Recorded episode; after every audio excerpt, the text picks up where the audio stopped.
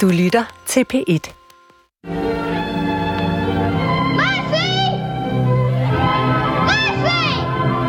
To young Jeff Miller, I leave the best thing I've got. My dog, Lassie. To me? She's all yours, son. Kassa, King! Kassa! Nå, det var godt. Er du sulten, King? Ja. Skal du lige tisse først? Ja, ja. Smut du derover og tis. Så, flot. Ja, brandhæne. Det var godt. Så flot. Så får du en god bid. Nej, hov, der var du hurtigt. Lassie!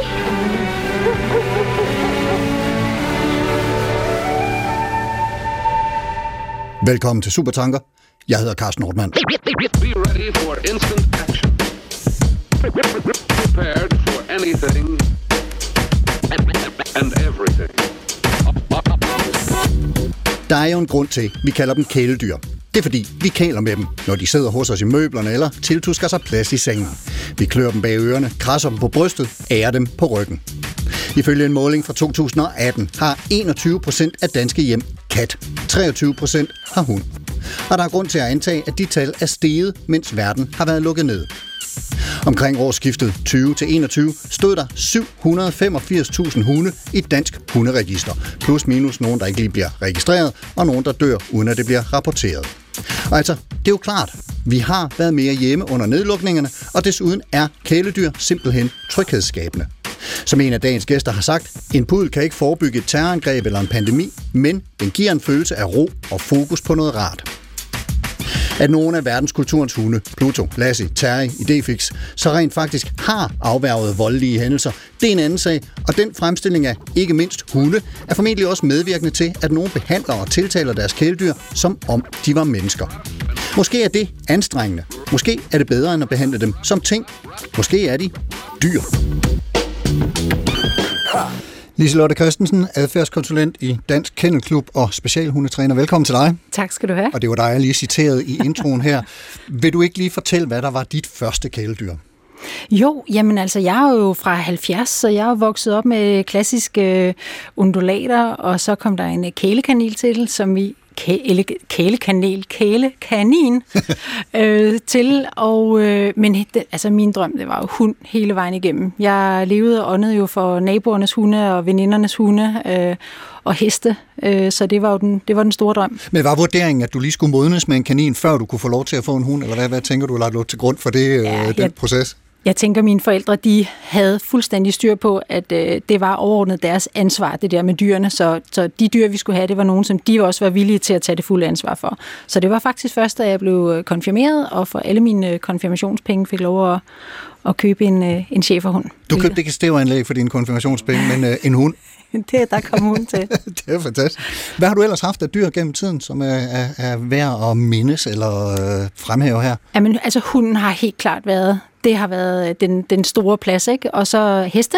Øh, det er jo også, altså vi arbejder med rovdyrene, hundene, og så flugtdyr, heste er også godt at få lidt indsigt i, i flugtdyrets øh, natur, byttedyrets natur. Øh, og så har det jo været interessen for, for naturen omkring os, altså hvad jeg ikke har slæbt med hjem af øh, hættemåger, der er kommet til skade, og øh, fodret skrubtusser i udhus, eller hvad hedder det, drivhuset sammen med min far, ikke? og klikket haletusser, og sat ud igen selvfølgelig samme steder, som vi samlede æggene ind. Det må man så sikkert ikke i dag, men det gjorde man i 80'erne.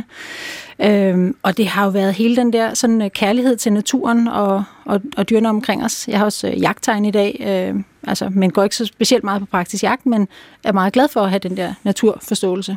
Og, og, og du har gjort det til en levevej, altså det er simpelthen en, en professionel øh, tilgang for dig også, det her med dyr. Hvordan er det ikke kommet i stand? Jamen, jeg ville faktisk gerne læse til dyrlæge, men var ikke kvik nok til det. Øh, havde ikke snittet til at komme ind øh, og læse, og så var det sådan noget med at søge ind via kvote 2, og der skulle noget erhvervserfaring til. Og så søgte jeg simpelthen øh, en masse øh, zoologiske haver og akvarier i USA, og fik lige så mange afslag som, som breve, jeg sendte afsted. Men jeg var så motiveret for at komme afsted og arbejde med dyr, og lære sprog og lære noget om, om øh, træning af dyr og øh, artsforståelse osv. Så, videre. så jeg endte med at arbejde gratis i den øh, zoologiske have i, øh, i USA der. Og jeg har egentlig aldrig tænkt på...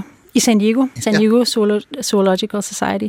Og jeg har egentlig jeg har aldrig spekuleret altså en kende over, at jeg ikke øh, fik penge for det, fordi oplevelsen, det var virkelig, øh, det var løn.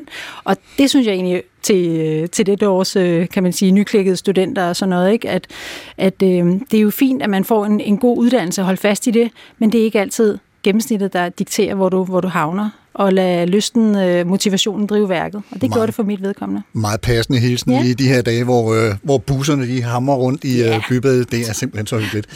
Lars Svendsen, professor i filosofi på Universitetet i Bergen. Velkommen til dig. Tak, tak. Og vi skal da også lige høre, hvad der var dit øh, første kæledyr. Det aller første kjæledyret var en liten villkattunge som slo seg ned på vår trapp da jeg var bare noen få år gammel, og som fant ut at den ville bo hos oss. Og hun het Fia og ble riktig gammel. Eh, og eh, hun var litt sånn aloof, eh, cool, eh, helt grå. Cool cat, Eh, som man siger. derne, ja. eh, dernest så var det en, en katt som het Fridtjof. Han var utagerende på en helt annen måte. Eh, og så hadde vi en hund, Astor, en Wheaton terrier. Eh, så hadde jeg to katter igjen, to burmeserbrødre. De var tvillinger. De hadde, levde hver eneste dag sammen gjennom hele sitt liv, og de ble riktig gamle. Og nå har jeg da i ni år hatt en hund igjen, en whippet, som heter Luna. Så det, det er blitt noen dyr. Og, og du har skrevet øh, en, en bog, der hedder At forstå dyr. Det er en filosofibog om at forstå dyr, og på flappen til den, der er der jo et, et meget, meget fint billede af dig i din stue, i en lænestol, med en hund, øh, en hvid hund af en vis størrelse, og det er så gået ud fra øh, Luna, som ligger øh, på ryggen og slænger sig mm. øh, i din favn. Hvor, hvor, hvornår fik du Luna? Hvor gammel var Luna, da I mødte hinanden? Ja, Da vi møtte Luna, så eh, var hun selvfølgelig svært liten. eh, Litt forsiktig, men hun ble trygg veldig, veldig fort. Og dette bildet du nevner, det var bare en sånn snapshot som min kone tok. Eh, Men da jeg så bildet, så sa jeg umiddelbart dette er forfatterportrettet Ja, er på dyreboken. Ja. eh, til tross for at det jo er hunden der som stjeler hele showet, og ikke jeg. Det er hun som er stjernen i, i, i det bildet. Ja. Eh, Og, og, og, og det her med at skrive en filosofibog om dyr, øh, og, og i nogen udstrækning kæledyr, øh, altså hvad, hvad, hvad fik dig til det, og hvordan har det påvirket øh, arbejdet, altså med din forståelse af dyr og af mennesker og, og indbyrdes relationer? ja, noe av utgangspunktet mitt var jo det at jeg har skrevet ganske mange bøker, og de har nesten alltid vært om deprimerende temaer. Så det, jeg har skrevet bøker om ondskap, frykt, kjedsomhet, ensomhet osv. Det er, tung, det er tunge sager. Ja, så tenkte jeg nei, det finnes for lite feel good-filosofi her i verden. Nå har jeg lyst til å skrive en bok som er ren feel good-filosofi.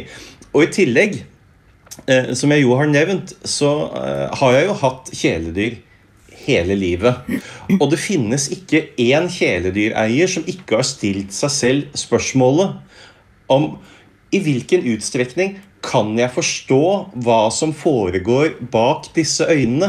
Hva foregår i denne bevisstheten? Er det, I hvilken utstrekning er det et kommunikativt forhold her? Og, så videre? og det ville jeg skrive en bok om. Og det var fantastisk morsomt. Ja. Eh, noen Det kan man ganger godt når man har fornemme. skrevet fer ja, Noen ganger når man har skrevet ferdig en bok, så er det litt sånn huh, Det var godt å få det ut av verden. Da jeg var ferdig med denne, så var det bare sånn Damn! Dette var show. Ja. Det var vanvittig morsomt Ja. å skrive den boken. Og jeg må sige, jeg kan lige supplere med øh, i, i den her opregning af, øh, hvilke dyr, der er til stede i udsendelsen i dag, at øh, jeg har også en hund, eller min familie har en hund, som er sådan en dansk-svensk gårdhund med øh, krudt i bagen øh, i, i nogle timer af døgnet, og totalt ingenting andre timer af døgnet.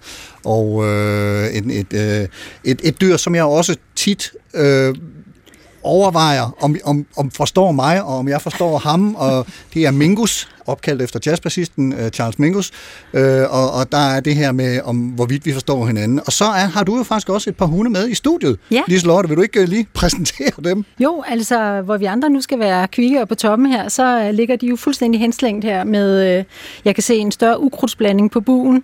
Øh, vi har en Golden Retriever, Fiona, og så har vi en Border Collie, Grace, som ligger, de ligger så over hver deres hjørne her. De har fundet pladsen, og i studiet kan man øh, fornemme duften af sådan lidt, lidt våd hundepote, for de har været i, i søen her til morgen.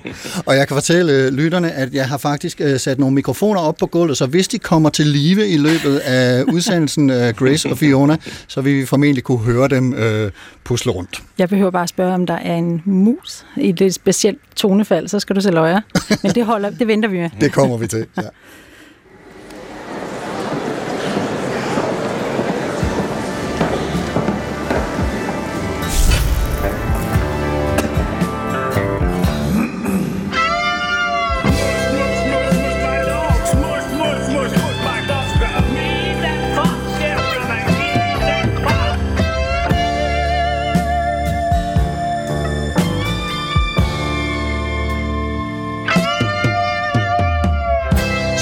omkring jul og nytår, var der en historie i medierne om et hundehotel, der tilbød ophold til hunde, der er bange for fyrværkeri og alt virakken nytårsaften.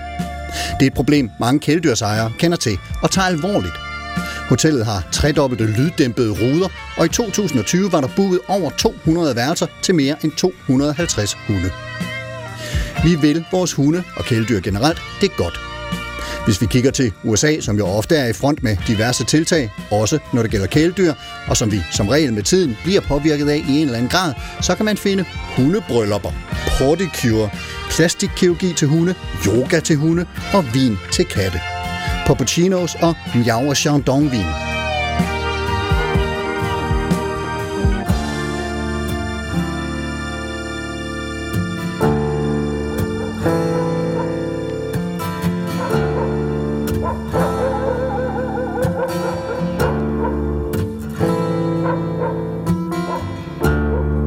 Er så mange muligheder, at nogen mener, vi kvæler dyrene med vores kærlighed, domesticerer dem i en grad, så deres naturlige adfærd ikke kan rokke med ørerne.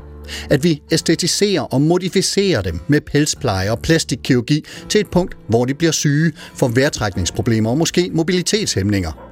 Nogle af de lavbenede og langrykkede hunde risikerer simpelthen knoglelidelser, diskusprolapser. Andre raser får ledegigt og hoftedysplasi. Meget små hunde har kranier, der har svært ved at rumme deres hjerne, og franske bulldogs har ofte ret store vejrtrækningsproblemer. Men altså, så prøver vi mennesker at hjælpe dem med specialfoder, udstyr, legetøjer, naturligvis dyrlægeordninger og besøg. Det bruger vi i omegnen af 5 milliarder kroner på om året i Danmark. Amerikanerne bruger 95 milliarder dollars.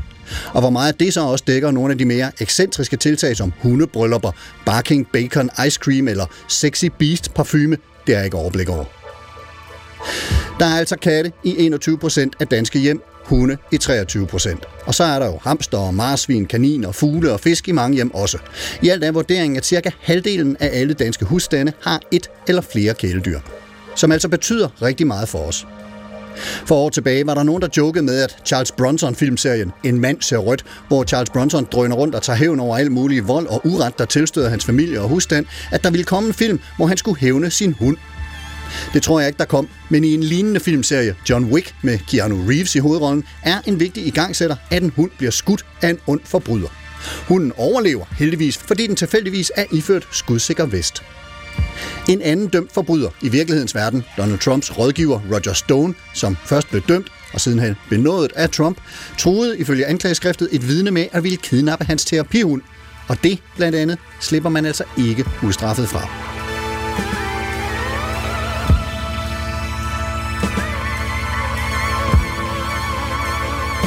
Mennesker bliver begravet sammen med deres kæledyr. En ting er, at man på danske kirkegårde kan se gravsteder, hvor kæledyr er lagt ved siden af deres ejere, men gravfund viser, at så langt tilbage som for 11-12.000 år siden, er både hunde og katte blevet lagt i graven sammen med deres mennesker.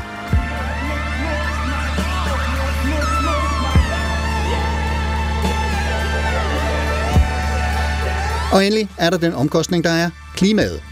I 2017 viste en undersøgelse fra University of California, at amerikanske hunde og katte udleder mere CO2 end 13 millioner biler. Det skal man så til synligheden være varsom med at tale for højt om. I hvert fald har en forsker i kæledyrs klimaaftryk oplevet at modtage dødstrusler.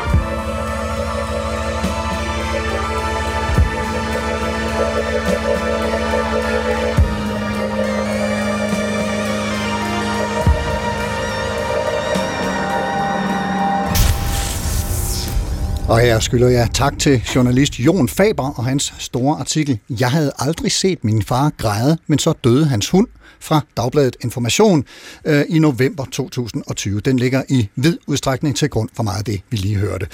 Lise Lotte Christensen, øh, adfærdskonsulent i Dansk Klub. Vi skal tale om dyrs bevidsthed og personlighed i samspil med os øh, menneskers. Øh, og måske kan det sige noget om dig, hvis du fortæller, hvad for dyr måske du ville være, hvis du ikke var et menneske. Uh, øh, ja, hvad vil jeg være? Der er nok nogen, der tænker flodhest, men vi skal ikke derhen. Vi skal nok mere i jeg retning synes, af... være unfair. nej, det er da et uh, genialt dyr. Uh, nej, jeg tænker umiddelbart, uh, jeg er nok mere over i noget havodder. En noget, havodder, ja. ja. altså meget, meget glad for vand. Uh, ligge på ryggen i solen, spise skalddyr på maven. Sådan noget agtigt. Det, uh, det flyder lidt rundt der. Og nu er, spæklag. Ja, ja. Mm? Og nu har du så taget Grace og, og Fiona øh, med i studiet her i dag, en Golden Retriever og en Border Collie. Øh, hvordan vil du beskrive deres personlighed, og hvordan I læser hinanden, og hvad, hvad I ligesom får ud af det? Ja, altså hvis jeg skulle beskrive deres personlighed, så vil jeg jo først... Det første, jeg tænker, det er jo, at altså, vores personlighed er jo et produkt af sådan øh, arv og miljø, tænker jeg ikke også? Og de har jo noget med i gaveposen fra mor og far. Der må man sige, at deres racespecifikke kendetegn jo siger en del om deres personlighed. Altså at retrieveren jo er fremragende til at samarbejde med mennesket, arbejde på kort afstand under bøssen, hente øh, anskudt vildt, og øh, hyttehunden er fremavlet til igennem hundredvis, hvis ikke tusindvis af år, at arbejde på større og større afstand, hente dyr ind fra altså ufremkommeligt terræn, øh, sørge for at styre forflokken i den rigtige retning. Så de er også meget signalfølsomme, men øh, og samarbejdende selvfølgelig, men kan har jo også en vis øh, selvstændighed. Og så men er, er, der er, det, er det det, vi kalder instinkt? Er det noget, de Jamen, har? det er jo nemlig det. Ja. Men så uden på den uden på det lag af instinktadfærd og, og indlært adfærd, så medfødt og tillært adfærd, men der er der jo så, kan man sige, deres personlighed.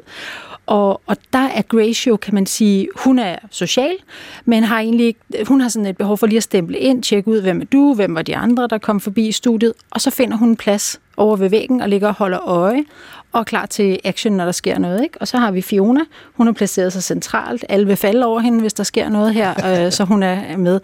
Og det afspejler nok også lidt deres personlighed, at øh, den ene er observerende, og den anden er engagerende. Og Lars Svendsen, hvad, hvad vil du mene øh, med din baggrund, og selvfølgelig også din erfaring, hvad der sker af påvirkning mellem mennesker og dyr, når vi lever sammen, sådan som vi gør? Den påvirkningen er jo betydelig begge veier. Eh, eh, Montaigne, den franske filosofen, han eh, skriver et sted at eh, når jeg leker med min katt, eh, kan jeg da være sikker på at det ikke er den som leker med meg. Men det opplagte svaret er jo at man leker med hinanden. Og det samme med oppdragelse. Vi forsøker å oppdra våre kjæledyr. Men disse kjæledyrene de forsøker jo også å oppdra oss. Og jeg er vel tilbøyelig til å si at eh, med alle de kjæledyrene jeg har hatt, så har de gjort en bedre jobb med å oppdra meg enn jeg har gjort med å oppdra dem. De er veldig dyktige til å få oss til å gjøre det de ønsker at vi skal gjøre. Enten det nå gjelder mat, kos, eh, turer osv. Så, man har jo denne interaksjonen her. Og vi kan jo også si at vi er jo svært ulike arter, så vi starter jo fra et punkt ganske langt fra hinanden, men gjennom et, et liv sammen så deler man mer og mer av en verden. Man begynner også å utvikle en, en kommunikasjon som er ganske spesifikk for den enkelte hund eller katt og den enkelte eier. Så selv om du for eksempel da altså forstår din hund utmerket, så forstår du ikke nødvendigvis naboens hund så godt. For det kan ha utviklet et, et annet kommunikativt register. Så øh, det utvikler seg individuelt. Men vi må jo også si at hva personlighet angår, så ser man jo personlighetsulikheter veldig tidlig. det kommer et kull hundevalper, og man ser jo store forskjeller i hvordan de er. Hvor noen er nokså fryktløse og, øh, på med en gang.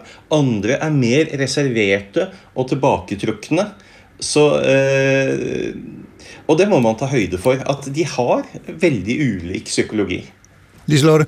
Jamen det er jo, jeg genkender det fuldstændig fra praktikken det der, for vi, jeg specialtræner jo servicehunde til mennesker med bevægelseshandicap, øh, og, og vi, og, øh, og jo også politiet og militæret og tolvvæsenet og alle andre, der specialtræner hunde, de gør jo netop det, at de valpetester kullet, og allerede i en alder af syv og en halv uge, altså bare jo pff, nogle få uger efter, at de faktisk har fået øjne og ører og begynder at møve rundt i valpekassen, så har de nemlig unikke personligheder og viser mere nysgerrighed, initiativ, samarbejde, øh, mod, øh, bedre afreaktion osv. Så, så, så det afspejles meget tidligt. Det er meget interessant.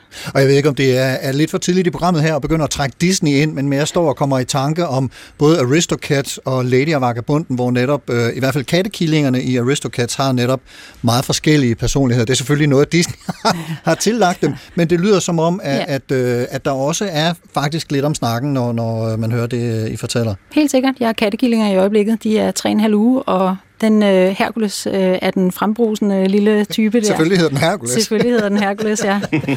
Den store helikopter. Ja. Øh, nej, så, så ja, vi genkender det nok øh, fra, fra alle, øh, alle, alle dyrearter. Men, men der er jo noget med, med øh, forskelle, som sagt, øh, individuelt mellem de enkelte dyr og de enkelte unger. Der er selvfølgelig også noget med forskelle, som du har været inde på, hvad det er for en dyrerace overhovedet. Altså Ja. hunde har en mimik, tror vi i hvert fald, og det tror jeg i hvert fald, det, det må I så enten bede eller afkræfte. Katte er måske lidt mere stenansigt, øh, og i din bog, Lars, der har du hunden og katten, og så har du det tredje dyr, det er blæksprutten, som øh, vi i den grad ikke kan aflæse ved at kigge på den, i hvert fald ikke umiddelbart. Øh, hvad, hvad, hvad kan vi sige om, om, øh, om de her måder at kommunikere med hinanden på, Lars? Ja, nei, jeg, jeg tenkte at jeg ville ha representert noen ulike dyr. Og så, så begynte jeg med hunden, for den er ganske så begripelig.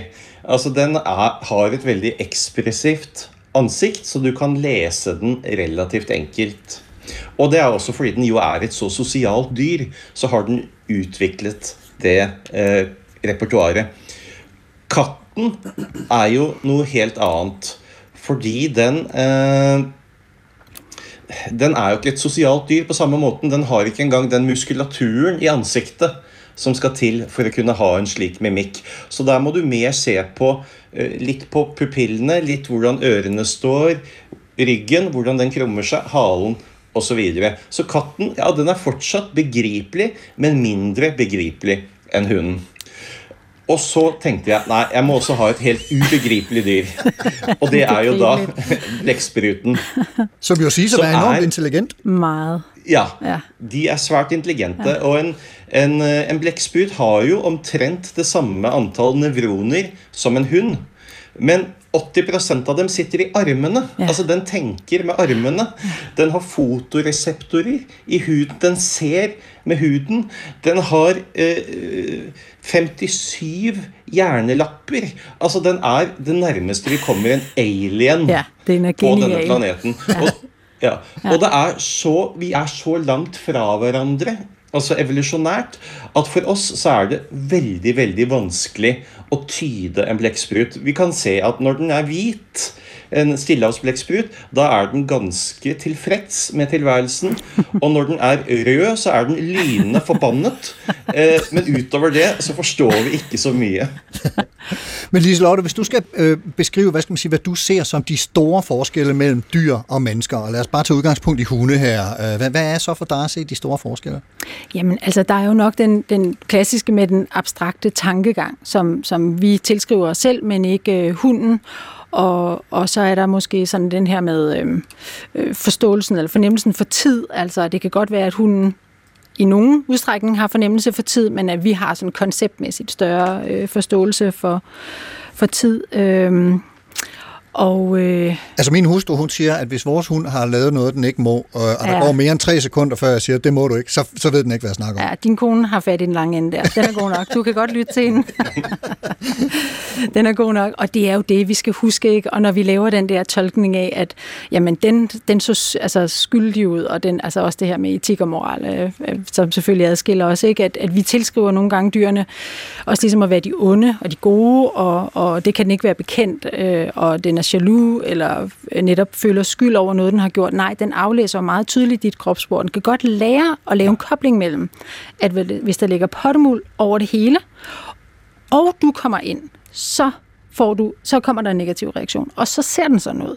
Så det er simpelthen ikke en kobling til, at den er ked af det, den har gjort. Det er alene en kobling til, den har lært pottemul på gulvet, du kommer ind ad døren, så sker der mærkelige ting. Så lad være med det. Det er en fejl 40, gå ud og sparke til et bildæk, og så øh, lægge en, en plan for øh, at, at træne noget alene hjemmetræning, eller lave noget mere aktivering med hunden.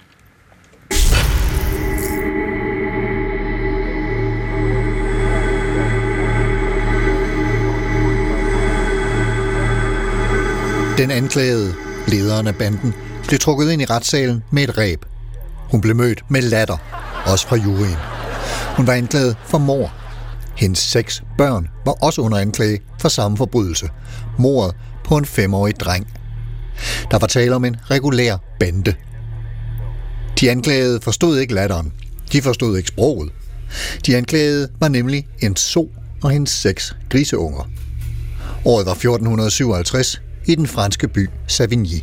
You ain't nothing but a hound dog, crying all the time.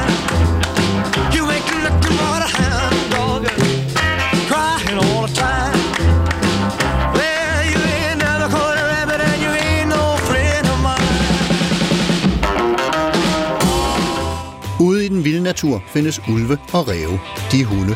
Og der findes løver og tiger og adskillige andre legendariske rovdyr, som er katte. På et eller andet tidspunkt har mennesket fundet ud af at tæmme de vilde dyr og indgå kompagniskab med dem, så især hundene har hjulpet med at jage og finde mad, og til gengæld har fået beskyttelse mod andre rovdyr og på længere sigt også en mere stabil kostplan. Vi har hjemliggjort dem, domesticeret dem. Og hundens vej indenfor i hjemmet, op i sofaen og måske i sengen, fra stallen til stuen til soveværelset, er helt klart hjulpet godt på vej af dens tilpasningsevne til livet sammen med mennesket. Hunden skal faktisk angiveligt have udviklet, som en del af dens evolution simpelthen, en ekstra muskel omkring øjnene for at kunne kommunikere bedre med mennesker, altså ved hjælp af mimik. Så altså her kan man da virkelig tale om survival of the socially fittest. Hvis hunden på et tidspunkt har vist tilstrækkeligt mange mennesker dens blanke, bedende hundeøjne, så er vejen der banet fra vild natur over hundehus og lænke og ind foran pejsen.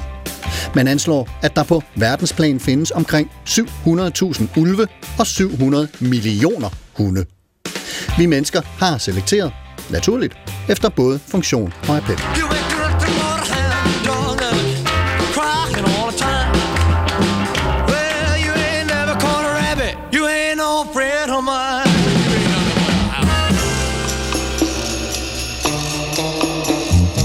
Og så har vi med tiden fået mere og mere overskud og mulighed for at overtage de vaner, som oprindeligt var nogen adelen benyttede netop for at adskille sig fra pøblen. Det var på slottet, man begyndte at spise med kniv og gaffel i stedet for med fingrene. Det var slotsparken og de trimmede plæner, der signalerede kontrol og magt over naturen og overskud til ikke at dyrke jorden. Og kæledyr er også en del af den bevægelse. I artiklen Han, Hun og Hund skrev Heidi Laura i Weekendavisen i marts 2020 sådan her, citat. Kæledyr hører til den borgerlige bykultur, som har udviklet sig siden 1800-tallet. Før da levede man ofte tæt sammen med dyr, som havde praktiske funktioner, men med det nye borgerskab og urbaniseringen blev den følelsesmæssige relation til dyr pludselig væsentlig i sig selv. Ved at tage et dyr til sig og behandle det humant, lagde man afstand til det gamle feudale samfund, hvor både dyr og mennesker ofte blot var midler til et mål. Men med den nye følsomhed over for de nære dyr, fulgte også et stort mål af menneskeliggørelse af dem. I dag opfatter 95% af amerikanske kæledyrsejere deres dyr som et familiemedlem. De fleste taler til kæledyr som til småbørn, i enkle sætninger og et højt toneleje. Og de fleste kæledyrsejere oplever også, at dyrene forstår det, de siger. Særligt tydeligt er det med hunde, som oftest indtager rollen som fur babies. Det er i dag helt almindeligt at holde valpebarsel og have en hundebedste, altså en person, som kan passe hunden, når forældrene ikke har tid og mulighed. Konstellationen han, hun og hund er blevet en ny familietype, som selvfølgelig også findes i regnbueversioner som han, han og hun osv. Citat slut. Og senere i samme artikel kan man blandt andet læse om, hvordan yngre par samtidig bruger en fur baby til at træne til senere menneskelig familieforøgelse. Overvejelsen, hvis vi nu kan finde ud af at have en hund sammen, så kan vi sikkert også finde ud af at have børn sammen, er et klart og tydeligt tegn på, at vi i dag ser dyrene som ligeværdige, sansende, følende væsener med personligheder, som vi kan interagere med.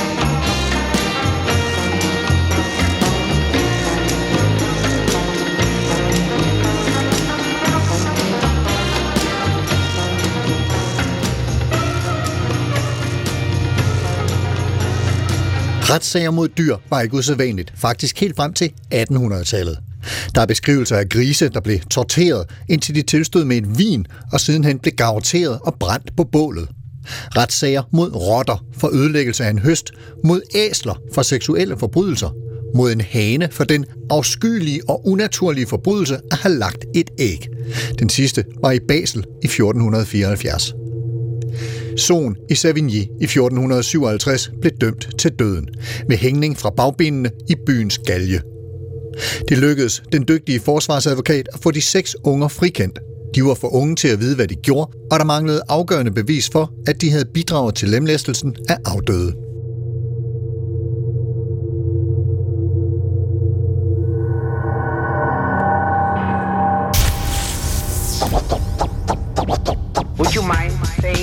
Again?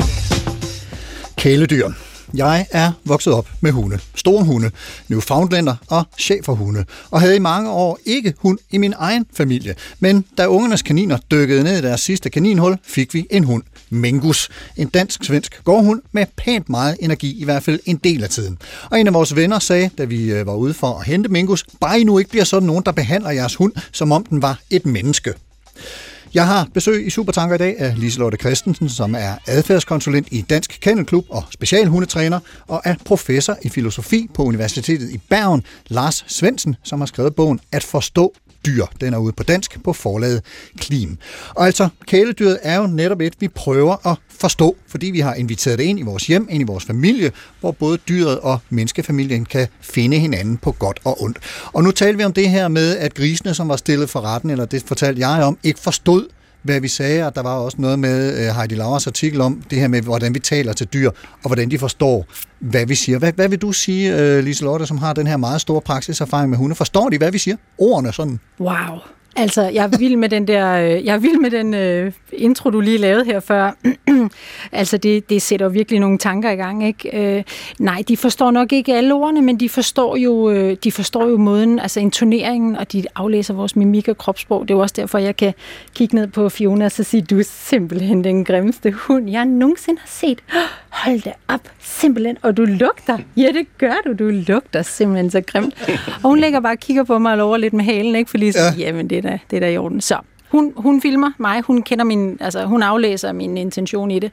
Hun forstår jeg, tonefaldet, men ikke for, ordene. Præcis. Ja. Jeg får simpelthen sådan lyst til at sige noget. Fordi Lars øh, skriver det også i hans bog, øh, som jo hedder Et forstå dyr, ikke? Men, men for, Lars han skriver også, for at forstå din hund, eller for den sags skyld et, et andet dyr, så må du begynde med at forstå alt det, I har til fælles. Men for virkelig at forstå et dyr, så skal man være åben for at lære om det, man ikke har til fælles. Og det synes jeg er så vigtigt i den her snak, fordi når vi laver den her kiggen til USA og alle de der trends, der er crazy ape shit, for nu at sige det som det er. Ikke? Ja. Altså det gode ved at være lidt bagud efter amerikanerne, det er jo også, at vi kan nå at kigge på det og så sige, don't go there. Ja, det- altså, det har don't vi do ikke brug for. Det skal vi ikke. Så, så det er fint nok, at det stikker lidt af nogle steder, men vi kan komme tilbage på sporet. Og der synes jeg, et vigtigt budskab er, altså lær, det, du, lær om det, du ikke har til fælles med dyret. Forstå, hvordan de er unikke, og hvor, hvad, altså, så du egentlig giver din hund det gode liv, din kat det gode liv, ved f- finde ud af, hvad jeg har til fælles, dyrk fællesskabet, men respekter forskellene. Og hvis du skal lige opregne, lad os sige, tre forskelle, som er, er afgørende i, i den øh, samtale, hvad, hvad kunne det så være? Jamen for hundens vedkommende, det er et rovdyr. Det er altså, lad være at tage det ilde op, når den pludselig øh, går øh, spor ud over engen og øh, har fat i nakken på en mus. Altså, forstå, det er en del af dens, den del af dens rovdyrs natur. Ikke? Øh, forstå også, at det er en del af dens rovdyrs natur at gø, når der kommer nogen til, øh, til haven. Det er ikke at sige, at man bare skal lade dem gøre det, men forstå det. Ja. Og, og enten lave noget management, der gør, at de ikke gør det, øh, eller træne med dem, men forstå deres adfærd. Forstå, hvad, hvad, hvad adfærden i gang sættes af. Hvad det er for en naturlig adfærd. Hmm. Lars Svendsen, i den her afsøgning af, af, af dyrs personlighed og vores forståelse øh, med dyr og dyr, som vi har inde i vores hjem, jeg kan ikke rigtig gennemskue, om der er noget paradoxalt i at bruge bruge ordet personlighed, øh, men, men, men altså, i hvert fald kan sige måske individualitet. Øh, du du øh, har- har- fortalte for et øjeblik siden om de her to øh, burmeserkatte, som du enten engang havde eller har mm. stadigvæk. Hvad, hvad, hvad har du lært af dem? Nei, De var svært ulike, til tross for at de var brødre. De var fra samme kull, hvor Lasse, den største av dem, det var åtte kilo pusekatt. Det er mye pusekatt. Han var alltid den sånn mest pågående. Hvis noe var farlig, så var det han som gikk foran og, og skulle undersøke. Hans eh, lillebror Geir på fem og en halv kilo var derimot hakket mer intelligent. Og lillebror Geir var den eneste som, av dem som f.eks. lærte seg å åpne dører. Okay. Det klarte aldri Lasse å lære seg. Han havde jo også en, Eh, der, det er der u- det for sig. Ja. Og det er svært upraktisk når en kjæledyr lærer å åpne dører. Eh, så, så helt klart individuelle eh, forskjeller. Og eh, vi har vært inne på det at når vi skal da for- forstå dyr, så har vi en tendens til enten å overdrive forskjellen mellom oss og dyrene, slik at vi tenker at vi har ingenting felles. De er noe helt, helt annet. Det går et kategorisk skille mellom oss og alle andre dyr. Det er den ene feiltagelsen. Den andre feiltagelsen er jo å tenke de er akkurat som oss. For det er de jo ikke. Og bare for hundens del, ikke sant? Den opplever jo verden svært ulikt det du gjør.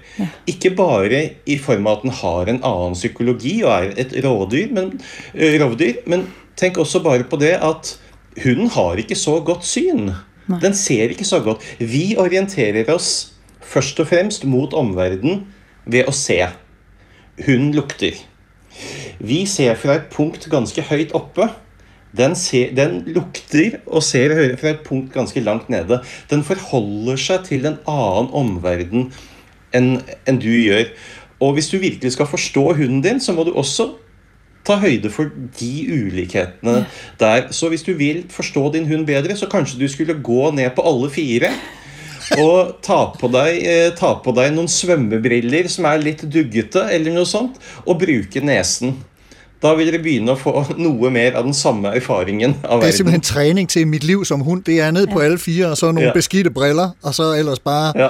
mimre, mimre godt med næsen. lugt derfrem. Men det er jo så skønt sagt. Altså, det er jo også derfor, når man går en tur med sin hund, øh, altså jeg, jeg bliver virkelig nedstemt, når jeg ser mennesker, der går med øh, hvad hedder, headset på, ikke? Og øh, altså, hører radio, men gør det, du, du ved. Gør, hør radio, når du hører radio. Fokuser på det, du gør, ikke? Ja. Så når du går tur med din hund, så prøv at nyde den verden, du træder ind i. Du kommer gående, og så, nu går jeg med to hunde, lige herude foran Danmarks Radio, der stopper de bræt op, begge to. Og de ryger ind på græsset, og det er nærmest som om, det er sådan en crime scene investigation. Et øjeblik, så tænker jeg, kan der være sket? Altså, Ligger der noget ligger derinde? der noget? Er der en tilrettelægger, der er gravet ned i det her område? Fordi de var så optaget af det der. Ikke? Det var, Okay. Og jeg, havde, jeg kunne bare kigge ned i grønt græs, jeg så ingenting. Men de var helt optaget af det. Jeg kunne næsten ikke trække dem ind. Så noget spændende er der sket derude. jeg ved ikke hvad. Så det er det der med virkelig at give sig lidt hen i, i, i dyrenes verden også, og, og, og fagne den måde, de faktisk ser verden på. Ikke? Mm. Gennem, gennem øh, primært jo for hundens vedkommende lugtesansen. Ja. Ja. Den fylder sig enormt meget i hundens verden. Lars, ja? Og, ja, og hvordan luktesansen eh, forholder seg til tid på en annen måte enn det synssansen gjør. For når du ser noe, så er det instant. Det er umiddelbart rett foran deg. Luktesansen, den Eh, strekker seg mye mer ut i tid. Hvor hunden kan kjenne f.eks. at en duft blir sterkere. Ah, jeg kommer nærmere dette som lukter. Eller den blir svakere, vi fjerner oss bort. Den kan kjenne duften av noen som har vært et sted, men ikke lenger er der. Så når du kommer hjem til eh, din bygård, og så ser, så ser jeg ikke sant, at hunden vår den reiser seg opp, trekker inn duftene, og jeg kan forstå ja, nå har min kone kommet hjem. Ja. Hun er ikke der, men selvfølgelig, Ja. den registrerer noe som har vært der. Så det er veldig ulike erfaringsmodig, da, kan man si. Og hvis vi så skal bruge det som, som øh, hvad skal man sige, trædesten over i, i noget af det filosofi, vi skal have knyttet på det her, Lars Svendsen, så, så øh, er, ved jeg, at vi skal omkring øh, Martin Heidegger og måske en lille smule Wittgenstein, men vi starter hos René Descartes, som øh, jo ja. I hvert fald i menneskeverdenen er meget kendt for at skille krop og sind ad. Øh, hvad, hvad, har han ja. Om dyr? Nei, Descartes er på mange måter kroneksempelet på hvor lite filosofer generelt har forstått av dyr. Amen. Og, og det skyldes at vi filosofer vi er så opptatt av fornuften. Ja. Vi er så opptatt av verbalspråket osv. Eh, sånn at vi, vi overser så lett alt det vi har til felles med dyrene av andre egenskaper. Og slik Descartes så det, så var det slik at fordi man jo kunne stille et dyr et spørsmål, men det svarte ikke, så kunne vi, hadde vi heller ikke grunnlag for å tilskrive dette dyret noen som helst form for bevissthet. Det var egentlig bare en maskin eller en automat.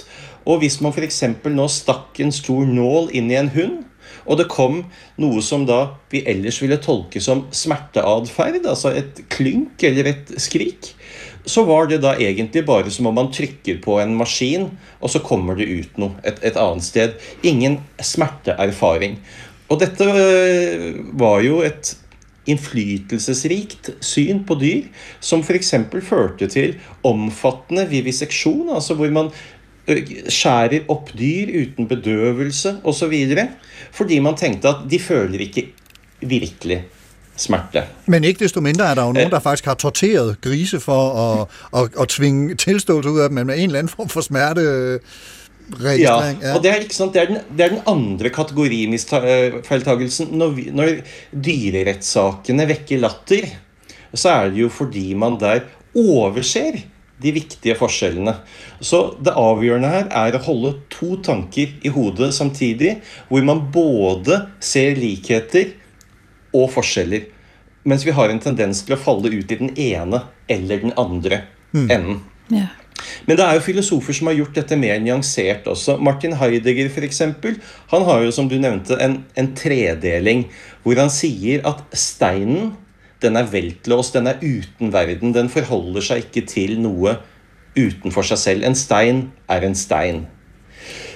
Dyret derimot sier han er veltarm. Det er fattig på verden. Det forholder seg til en verden, men det har en type umiddelbarhet, slik at det egentlig ikke er tolkende i sin omgang med verden. Og så sier han mennesket det er da veltbildent. Det skaper en verden rundt seg. Og eh, vel, det er bedre enn Descartes, men jeg tror også at Heidegger undervurderer hvor tolkende dyr faktisk er. At også dyr forholder seg til noe som noe. Hvis du tar bort eh, f.eks.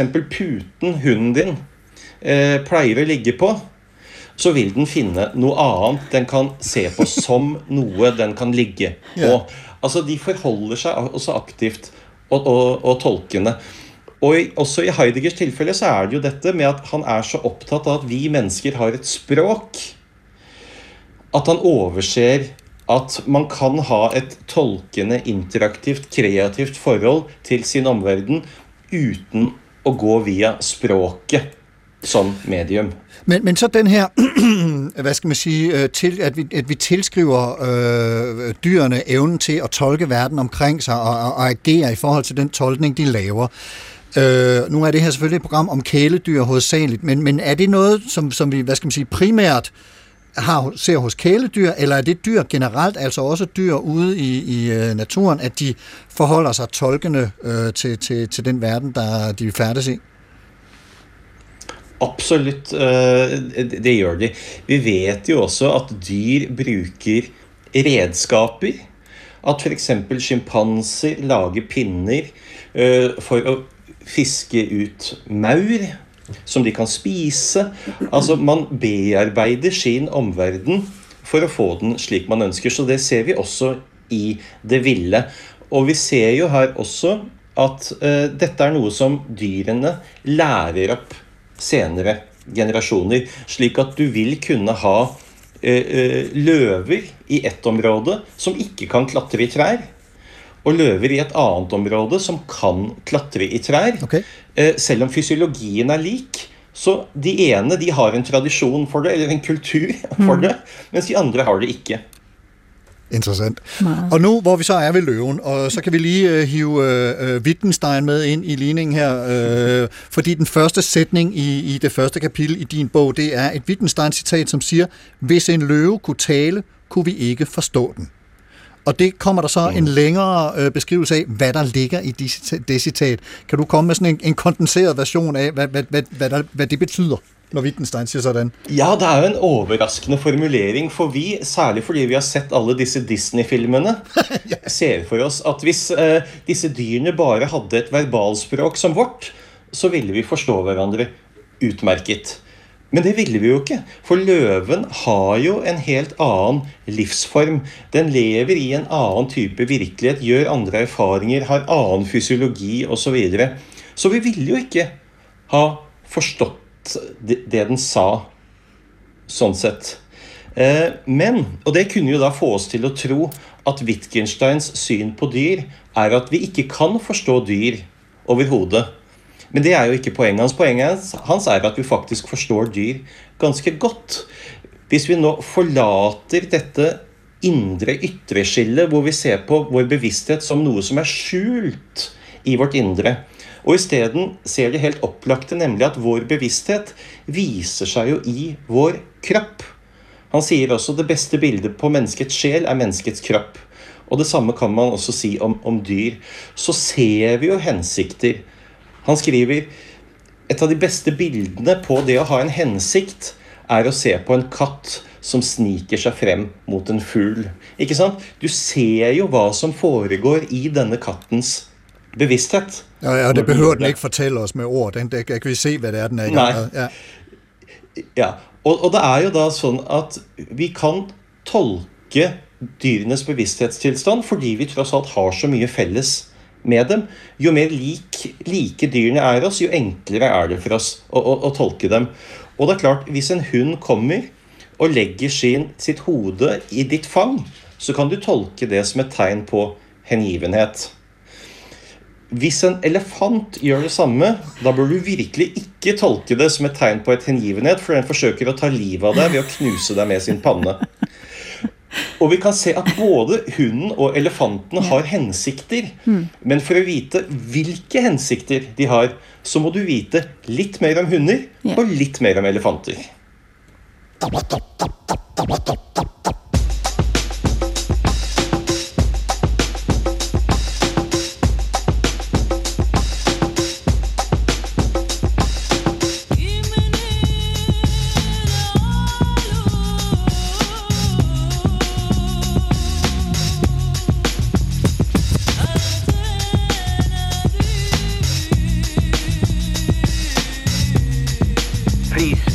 Would you mind saying that again?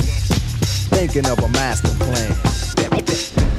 Supertanker, Liselotte Christensen, Lars Svendsen og Carsten Ortmann. Vi taler om kæledyr, primært hunde og katte, og om vi, hvordan vi, mennesker og dyr, omgås hinanden, hvordan vi kommunikerer og er sammen. Det er noget, mange mennesker har skulle finde ud af her under coronaen, hvor der er blevet købt hunde og katte som aldrig før. Og lige nu glæder vi os jo så faktisk rigtig meget over, at øh, coronaen lader til at holde pause.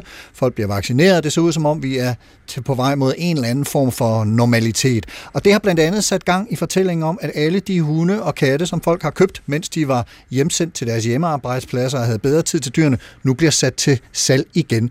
Men øh, Liselotte Christensen, det er med de statistikker, du har adgang til, ikke nødvendigvis tilfældet? Nej, det er ikke fakta. Det er fortællinger og ikke fakta, det der. Fordi alt tyder på, at øh, altså, vi har knyttet stærke bånd for det første, man kan sige, der, der er jo selvfølgelig kommet en del nye hundeejere til under corona, men der er jo altså også erfarne hundeejere, der har skulle have hund nummer to, tre eller otte i deres liv, og, og i den grad ved, hvad de går ind til. Øh, men det er klart vores indtryk i Dansk Indklub, at, at øh, opdrætterne har virkelig lagt sig i selen for at tale igennem med de nye hundeejere, at det her det skal ikke være coronatidsfordriv. Det er en livsstil at være hundeejer, og det er en livsstil, man lever med i en 10-15 år. Men jeg tror også, der er mange familier, der virkelig, altså i hvert fald dem, der har været corona-hjemcenter, hjemmeskole og alt det her, de har fået sådan lidt et wake-up call, det tror jeg, det har jeg det selv i hvert fald, at det der hamsterhjul med virkelig mange aktiviteter, det er ikke nødvendigvis sikkert, man skal tilbage i det. Og, og der passer hunden med den der kobling til naturen rigtig godt ind i det. Fordi under corona har mange familier tilkendegivet, at hunden har været det mest normale i en unormal tilstand. Ja, skønt, ja. Altså, så det har virkelig været den, den røde tråd af normalitet, at mens alt andet var kaos, og hvad skulle man, og hvad måtte man, og hvor skulle man holde afstand, der har det der med nærværet med hunden betydet rigtig meget. Og jeg tror, altså hunde har virkelig været nærmest livreddende for mange øh, øh, enlige mennesker. Vi er faktisk tilbage ved det udsatte. citat, jeg lagde ud med øh, helt oppe i introen, øh, som, som du er kommet med, at den kan godt nok ikke af, Være afværge- pandemi. Nej, Nej. præcis, men noget andet. Ja, præcis. Kvalitet, Ikke? ja. Og, og, og altså, hunde giver os enormt meget. Øh, vi kan jo bare tale om den her oxytocin-udveksling, vi har med hunden, når vi sidder og har øjenkontakt med den. Ikke? Og øh, altså kærlighedshormon, tilknytningshormon, som, som stiger både hos mennesket og hos hunden. Og det er jo ret få arter for hvem vi har den her udveksling, men det, det siger noget om, hvor, hvor nære relationer vi, vi knytter med vores hunde, og, og den her øh, øh, tilknytning til naturen, alle de daglige gåture, det gør noget godt for vores krop og vores, øh, vores sjæl, og jeg tror, der er mange familier, de vil ønske at holde fast i det. Så det mm. kan godt være, at de vælger noget hot yoga, og ej, nu skal vi ikke dishe hot yoga, det er sikkert også godt, men drop det, hold dig til hund. Øh, men altså, det er det der med, at hunden, den knytter os til naturen på en rigtig sund måde, og det skal vi holde fast i. Lars Svendsen, har du øh, nogle corona- og kæledyrs erfaringer, som øh, du vil dele med os her? Hvad, hvad øh, har du lært af coronaen? Altså, Vi må vel ikke minst si at denne koronaen har jo vært en paradistilstand for hundene. Alltid noen hjemme, alltid selskap osv. Så, videre, så det har jo vært helt fantastisk. Hadde, det vært, hadde hundene fått bestemme, så ville jo koronanedstengningene vært en permanent tilstand. Eh, og da skal vi også være oss bevisst, nå som eh, hverdagen begynner å vende mer tilbake, at vi også litt sakte, men sikkert skal vende hundene våre til å ha mer alenetid. Ikke plutselig fra én dag til den neste at den får så mye alenetid. Så litt opptrening igjen i å kunne være alene, det er en god idé som en overgang mer til en normaltilstand. Liselotte? Ja, faktisk kan man sige, at sommerferien står jo for døren for mange familier, og det er bare en forlængelse af den her coronatilstand. Så derfor er vores appel virkelig, at man bruger tid på at lære hunden at være tryg i sit eget selskab, præcis som Lars siger. Og det er altså en tilvænning, der måske tager altså 3, 4, 5, 6, 7, 8 uger, så det er virkelig om at komme i gang nu, så hunden den øh, ikke går i chok, når vi øh, er oppe i øh, fuld omdrejning igen. Så Det, det kan vi bruge sommerferien til. ja, det skal vi nemlig. Yes. Liselotte, Lars, supertanker. Vi er i land om et par minutter, men vanen tro skal vi lige høre et par anbefalinger fra jer til, øh, hvor lytterne kan gå hen, hvis de vil undersøge nogle af de her tanker lidt nærmere. Og Liselotte, du har medbragt øh, to bogtitler, som øh, er dine anbefalinger. Vil Du ikke fortælle, hvad det er for nogen? Jo, øh, den ene, det er jo øh, en, en oldie but goodie. Det er Gene Donaldson, The Culture, Cl- Culture Clash. Og så er det en øh, relativt ny bog af Clive Wynne, som hedder Dog is Love. Og kan du lige knytte nogle, nogle få ord til, til Jamen, perspektiv? det handler jo om, det er jo, øh, kan man sige, vores relation til hunden, og, og det bånd, vi, vi øh, knytter til, til hunden, og, og igen vores forståelse for, øh, hvad vi har til fælles, hvor vi er forskellige, øh, og hvordan vi har gensidig gavn af hinanden. Og de er på engelsk begge to. Er er der ikke nogen af dem, der findes på dansk? Øh, jo, jeg mener faktisk, altså Gene Donaldsons uh, The Culture Class mener jeg oversat, men øh, ja, det beklager jeg, godt nok læst den begge to på engelsk. Ja. Ja, sorry. Lars Svendsen, hvad er dine anbefalinger til, hvor lytterne kan søge hen? Det er en riktig fin bok av en australsk filosof som heter Raymond Gaita. og Boken heter The Philosopher's Dog. Og Den er en erfaringsnær, følsom, klok, dyp eh, redegjørelse for forholdet mellom menneske og hund. Den vil jeg varmt anbefale. Den er eh, slik som filosofiske studier av dyr vanligvis ikke er. The Eh, Philosopher's Dog. og- Ja. Ja, The Philosopher's Dog. Eh, Jeg synes også at en film som er på Netflix nå, siden vi har snakket om blekksprut tidligere i programmet, My Octopus Teacher, den er absolutt severdig. Som da handler egentlig om hvordan en blekksprut og et menneske blir kjent med hverandre, og hvordan blekkspruten egentlig hjelper denne mannen i en, i en livskrise. Nå synes jeg riktignok at blekkspruten har den beste personligheten av de to, men eh, det skal jeg, andre vil kanskje vurdere det annerledes. Det siger vi ikke til nogen. Det bliver mellem os og lytterne.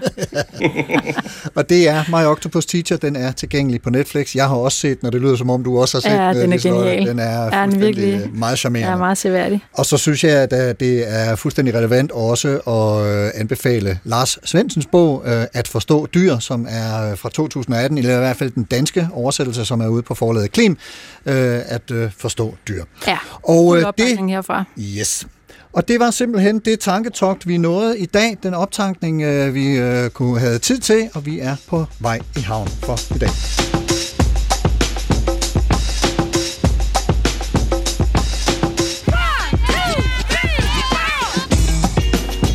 Liselotte Christensen, adfærdskonsulent i Dansk Kennel Klub. Mange tak, fordi du og Fiona og Grace kom og var med til at udvide vores øh, forståelse af kæledyrenes og vores liv sammen. Selv tak. Det var en fornøjelse. Og Lars Svendsen, professor i filosofi på Bergen Universitet i Norge. Tusind tak til dig også, og til Luna, øh, for at hjælpe med at gøre os alle sammen lidt klogere. Og jeg ved ikke, om, om øh, Grace og Fiona, om der er lidt liv i, i dem, om de øh, har lyst til også at hilse på er mikrofonerne her. Men i hvert fald, naturligvis mange, mange tak til dig, kære lytter, for at lytte med. Hvis du kan lide det, du hører, så del det med dine venner på hundeturen med pølleposer, som skal i skraldespanden og ikke ligge på vejen eller hænge på hegnet, eller når I sidder derhjemme med skødehund eller kælekat. Hvis du har ris, ros eller idéer til programmet, du gerne vil kommunikere til mig, så skriv en mail til Supertanker, eller gå ind på Facebook på siden Carsten Nordmann Radio og kommenter der. Der lægger jeg også Lille Lo- Liselotte og Lars' anbefalinger og en musikplayliste. Programmet i dag var tilrettelagt af mig. Jeg hedder Carsten Ortmann. Jeg går på sommerferie lige om lidt, men jeg har fundet nogle gode genudsendelser til jer, som man kan have med på stranden eller i sommerhus eller på chartertur med eller uden hund. Ha' en rigtig god uge og en rigtig god juli på genhør. Thinking of a master plan.